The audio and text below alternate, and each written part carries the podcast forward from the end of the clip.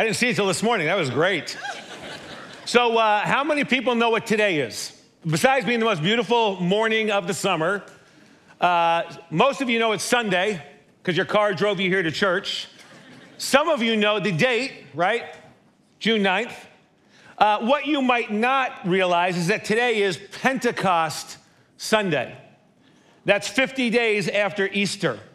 See, the original day of Pentecost, some two thousand years ago, occurred fifty days after the resurrection of Jesus. It's when the Holy Spirit descended on the disciples of Jesus, and the followers of Jesus found themselves speaking in, in tongues, speaking in foreign languages that they had never studied, languages they had never learned. And yet pilgrims from distant countries who had traveled to Jerusalem for the Jewish Feast of Weeks that was being celebrated, they heard these local Jews praising God and worshiping in their native language. No one could explain these events, right? Everyone was utterly bewildered. They were amazed. They didn't know what was going on. In fact, so much so that the common explanation for these strange events was that the disciples must be out of their mind. They must be drunk. That was the common explanation of, for this initial demonstration of God's Spirit inhabiting the disciples of Jesus. So today, today is Pentecost Sunday two thousand nineteen. It's fifty days following this year's celebration of Easter. Pentecost in Greek simply means fifty. For Christ followers, though, this is one of the most significant Sundays of our year. The strange events of this first day of Pentecost two thousand years ago, it launched a new day.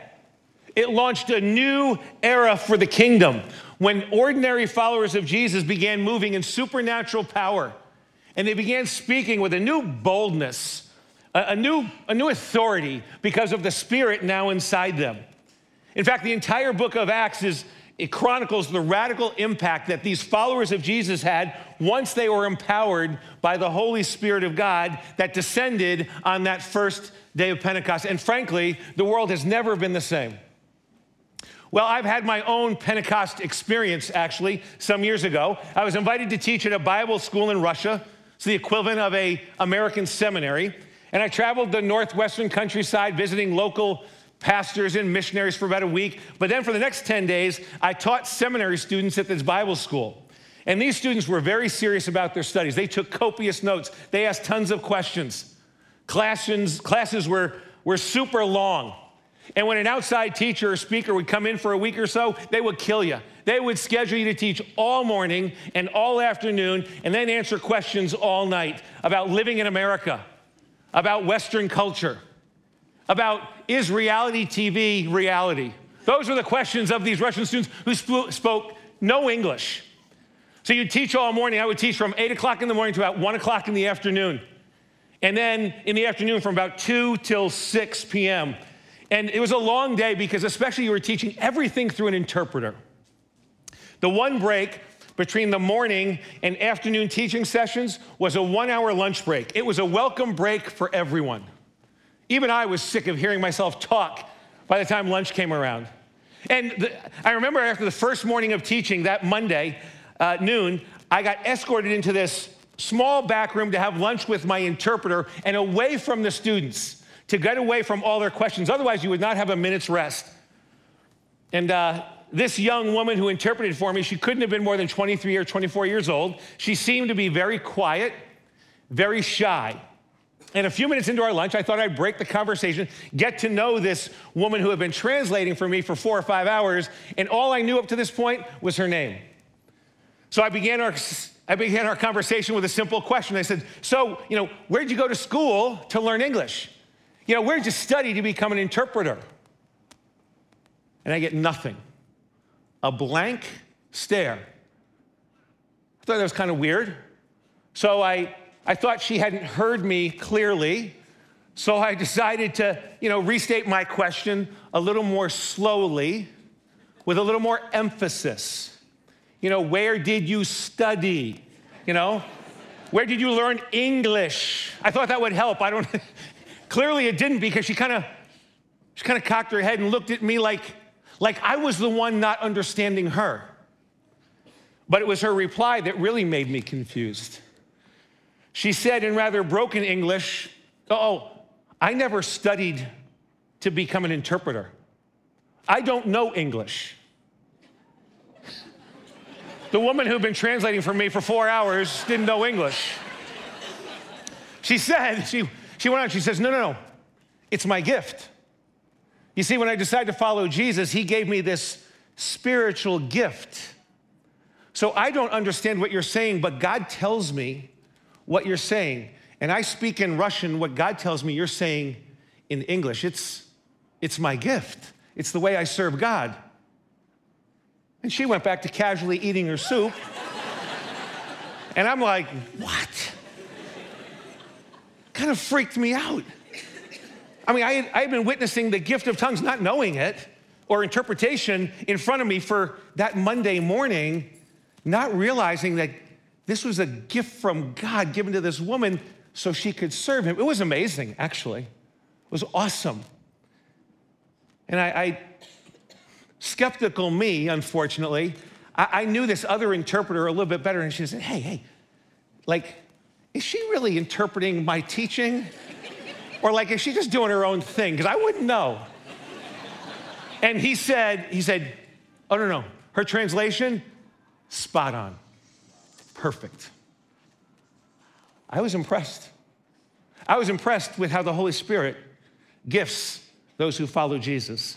So on that original day of Pentecost, fifty days after the resurrection of Jesus, the Holy Spirit falls on believers and they begin to speak in tongues, in languages that they never studied, languages that they had never learned, to the amazement of both the foreign pilgrims and the local disciples. And that's not all. That same day, Peter stands up and addresses the crowd, explaining that what they were experiencing, what they were witnessing, was the power of God now activating and inhabiting the lives of every believer in Jesus. And Peter goes on to preach his first sermon to this large crowd who had witnessed this miraculous outpouring of God's Spirit on ordinary people, everyday people. These were not prophets or priests, but average, typical, yet sincere followers of Jesus.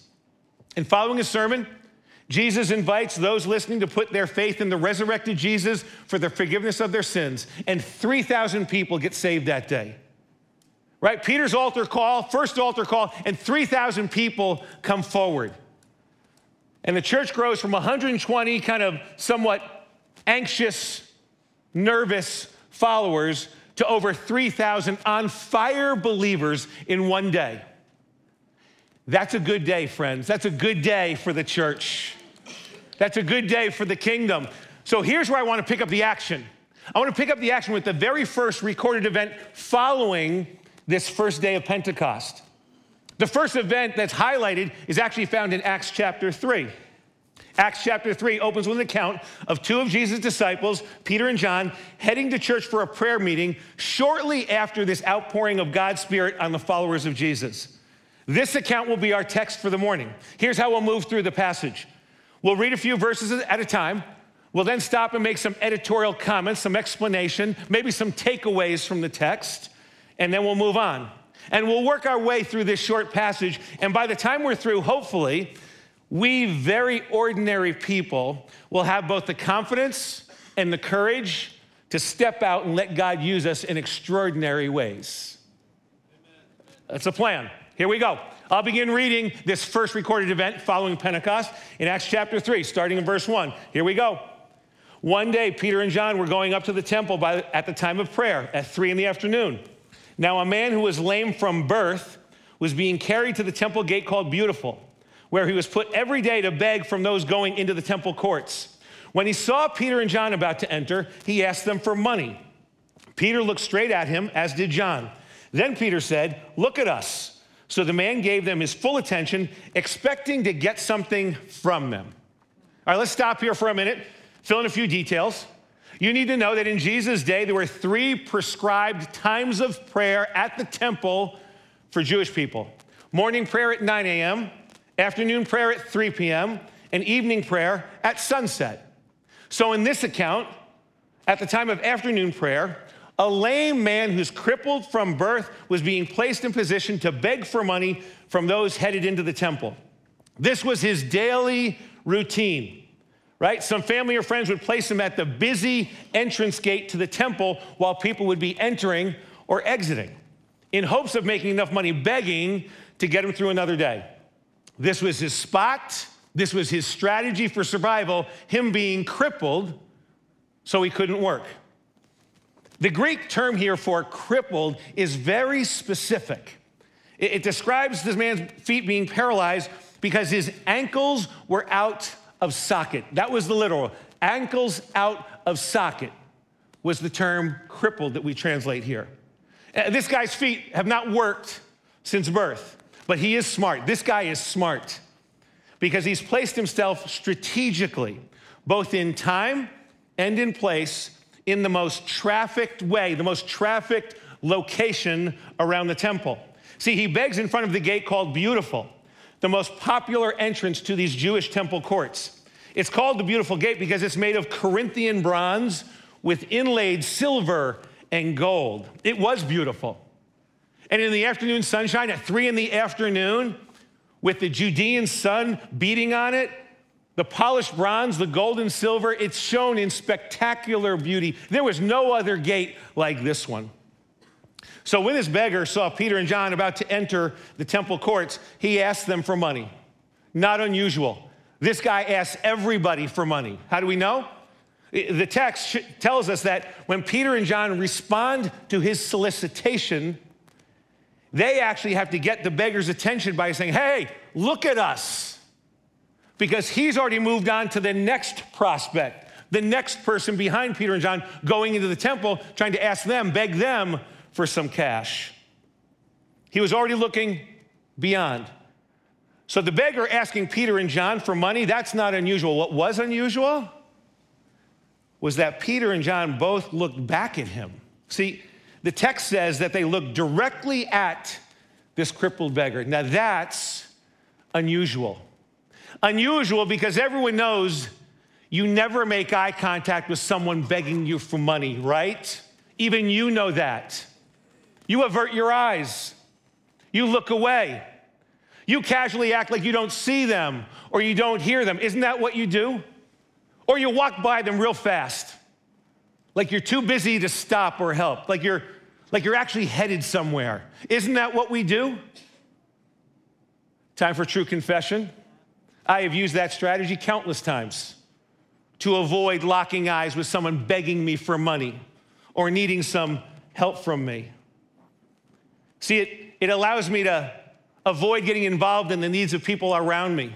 It allows me to avoid feeling guilty about my disinterest or my lack of compassion for people who are broken and begging.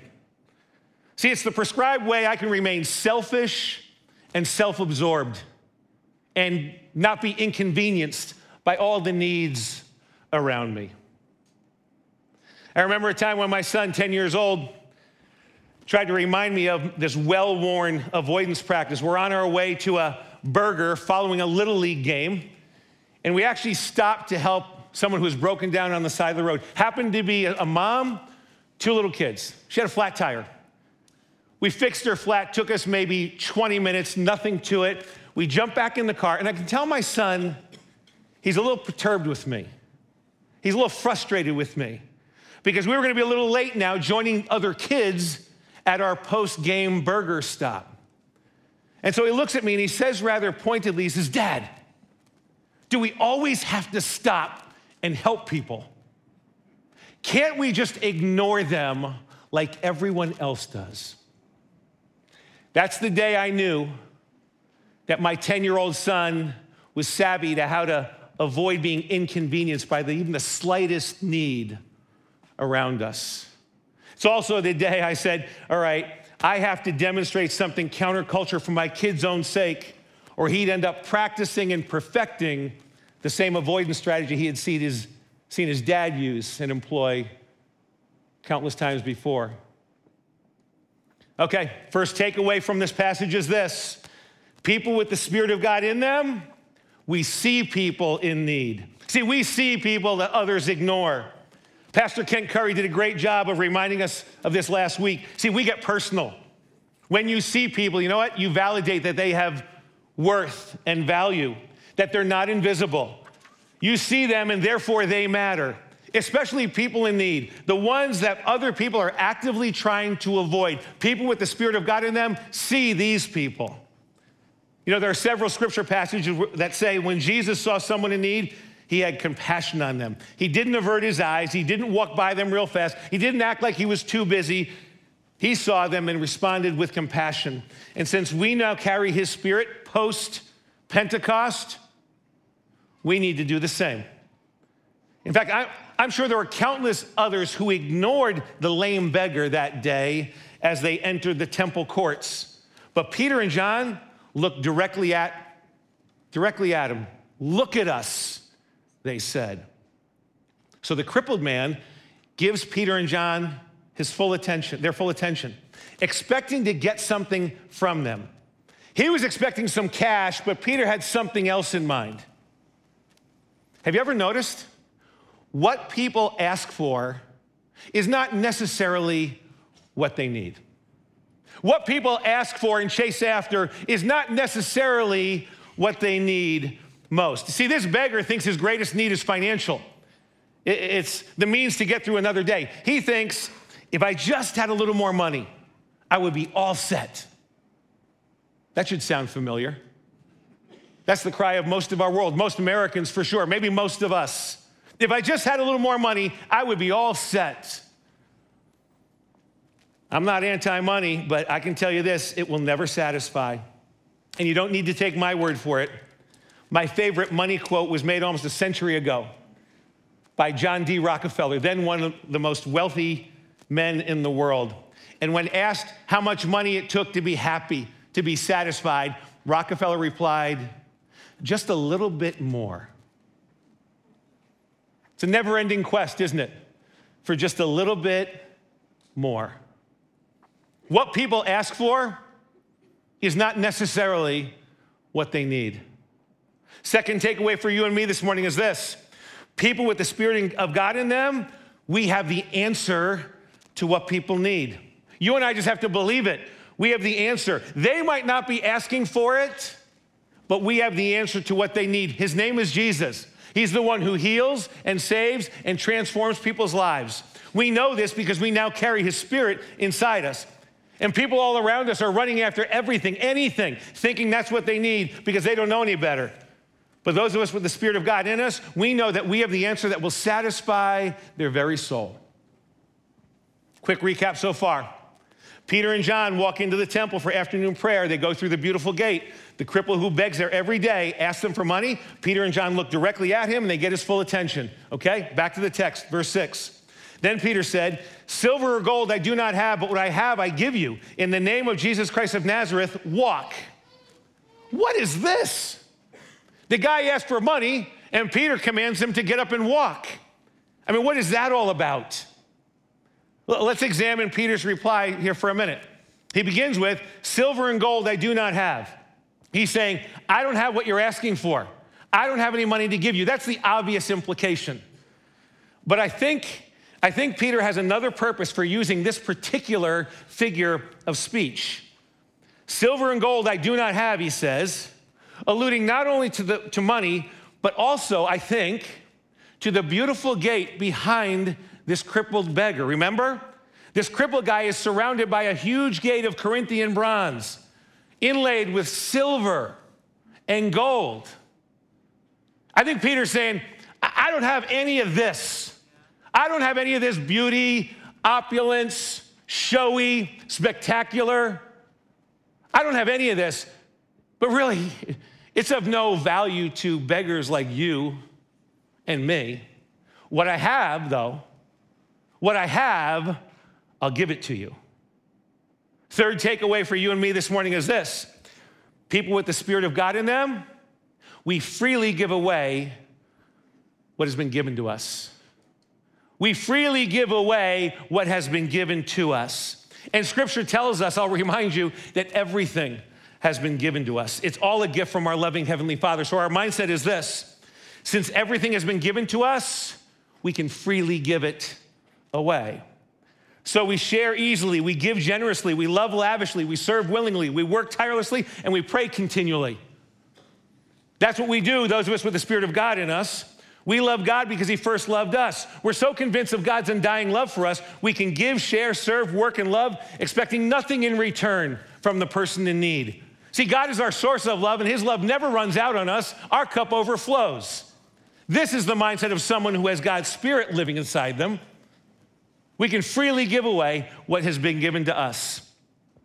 Back to the text. So Peter replies to the crippled beggar, silver and gold I do not have, but what I have I give you. In the name of Jesus Christ of Nazareth, walk. In the name of Jesus Christ, literally in the power of Jesus Christ, in the power of Jesus, in the power of the name of Jesus Christ of Nazareth, walk. Verse seven, taking him by the right hand, Peter helped him up, and instantly the man's feet and ankles became strong. The word for became strong here says that the man's ankles went into socket. The man jumped to his feet and began to walk. Then he went with them into the temple courts, walking and jumping and praising God. You can just picture this scene, can't you? I mean, you can see it. The formerly crippled guy starts jumping around, praising God. He can't believe it. He does a little jig, does a little dance. Why? Because he can't believe his good fortune. He didn't even ask to be healed. And God decides to bless him and heal him anyway. So for the first time, this crippled guy is viewing the world upright, standing, a whole new posture, a whole new perspective. He was looking for money, and God had something much better, much greater in store for this guy. That's how good our God is. And it goes without saying that Peter didn't heal anybody. It was Jesus who healed the crippled beggar. Peter is just a delivery guy. See, we're not commanded to heal anybody. We're just commanded to pray for people. Jesus does the healing. Amen? Amen? Friends, here's the deal. Because there's power in the name of Jesus. You got none, but his Spirit in you, there's power in you. It's Jesus who heals, not you. So you and I, we reach out and pray. Jesus decides if he's going to heal someone or not. He's in charge. He's in control, but we're commanded to pray. That's what we do. People with the Spirit of God, we pray for people who need prayer, who need healing. Okay. It goes without saying, Peter didn't heal anybody. He was just a delivery guy. Jesus' name has all the power. His Spirit now living in us provides that power to heal. We, Jesus moves in and heals when we give ourselves away to people in need. That's how good he is. Now, in all this celebrating, don't miss our fourth takeaway in verse seven. People with the Spirit of God, it says it in the power of Jesus' name, Peter commanded the lame man to walk, then taking him by the hand, he helped him up. Peter with the, people with the Spirit of God step in with a hand, and they help people up. We help people up, up out of their mess. We help them get on their feet. We help people take their first steps. Have you noticed? First steps are hard. First steps are hard for babies. They're hard for new believers. They're hard for people who are begging and broken. But people with God's Spirit in them, we help people take their first steps. Their first steps with a new hope, a new heart, a new perspective, a new posture, a whole new view of life. That's what we do. We don't leave people to fend for themselves. Rather, we give them a hand, we help them up, we help them take their first steps. That's who we are. And you know what happens then? Verse eight tells us. The formerly crippled guy went with Peter and John into the temple courts. He went with them. He went with them, walking and jumping and praising God. When we freely give away what God has given us, we help people take their first steps. We help people because we've prayed for them. We've helped them up. They come with us to celebrate what God has done for them. They become a walking testimony of God's goodness, of God's grace. They're filled with awe. They cannot help but worship God and share what he's done for them. That's exactly what happens. In fact, that's exactly what happened recently to my buddy Glenn Leonard. Check out Glenn's story. One night I was walking out of the street with my dad at a park in Shelton, and uh, it was dark, and I fell in a manhole, believe it or not. And uh, it was about five feet, and I couldn't get out. And uh, the police came. And, uh, you know, they took me out. My dad tried. He couldn't do it. He's older. And that was it. I was in tough shape. Uh, I couldn't walk. My back was extremely, you know, in pain. Legs were swollen. My uh, ankles, my back. Uh, I had severe nerve damage. They took tests. Uh, severe nerve damage in my head. Back was uh, bulging uh, disc. And uh, I was pretty banged up. So a few months go by, I'm still in pain. Legs are still swollen. Back is still, you know, bulging, my disc. So I'm in pretty good pain, okay? So my daughter invited me out uh, to the ministry school of Bethel uh, in Redding, California. And uh, she, you know, invited me for uh, a healing. I go into the room and I uh, have three people praying over me. And all of a sudden, this guy out of nowhere, one of the prayer guys, says, I see you walking on a sidewalk with the Lord picking you up out of a hole with a bunch of doves around. Right then and there, I knew in my heart that God was present. I get emotional, man. But anyways, I uh, I felt the presence of God, and the lady went down and she started praying on my legs, and from my heels up to where my back is, I just started feeling heat. And it was just me and God, and I just felt the presence, and I knew I was getting healed. I walk out of the room and I'm doing like the jitter, you know what I mean? I, I couldn't walk for like months, you know, without a limp or whatever. I look down and the swelling is completely gone. And I ran from one end of the hall to the other, and my daughter is, we just embraced each other. It was amazing. But I just felt the presence of God, what He was doing in me, and through my heart, through my body, through my soul, and I'm healed. And how are your feet now? My legs now. Seriously, I couldn't do this, man. And they were... Well, I'm on fire. I mean, I believed in Jesus before this, and you know, but I love Jesus, man. It's amazing what has happened through me. I'm praying for people, you know, at my truck, at the food truck, and it's just amazing. I'm having a lot of fun. Seriously, I'm a lot of fun. Prayer is extremely important to me. Just seeing what I've gone through in my past to now is extremely important. And I just, that's why I'm doing this. I just want to share my experience with everyone here at Black Rock, and uh, you know, so hopefully they could experience the same. We want to thank you for watching and listening to our sermons online, and we hope that uh, you will be inspired to live more like Jesus through these. Please check out black rock dot org for more information about our church. Know that you can subscribe to our podcast on iTunes, and also Uh, know that you can give uh, to Black Rock and to our ministry through PushPay, through our mobile app, and on our website. Your uh, donations and your support of our ministry allows us to have uh, these videos online and for us to impact our community.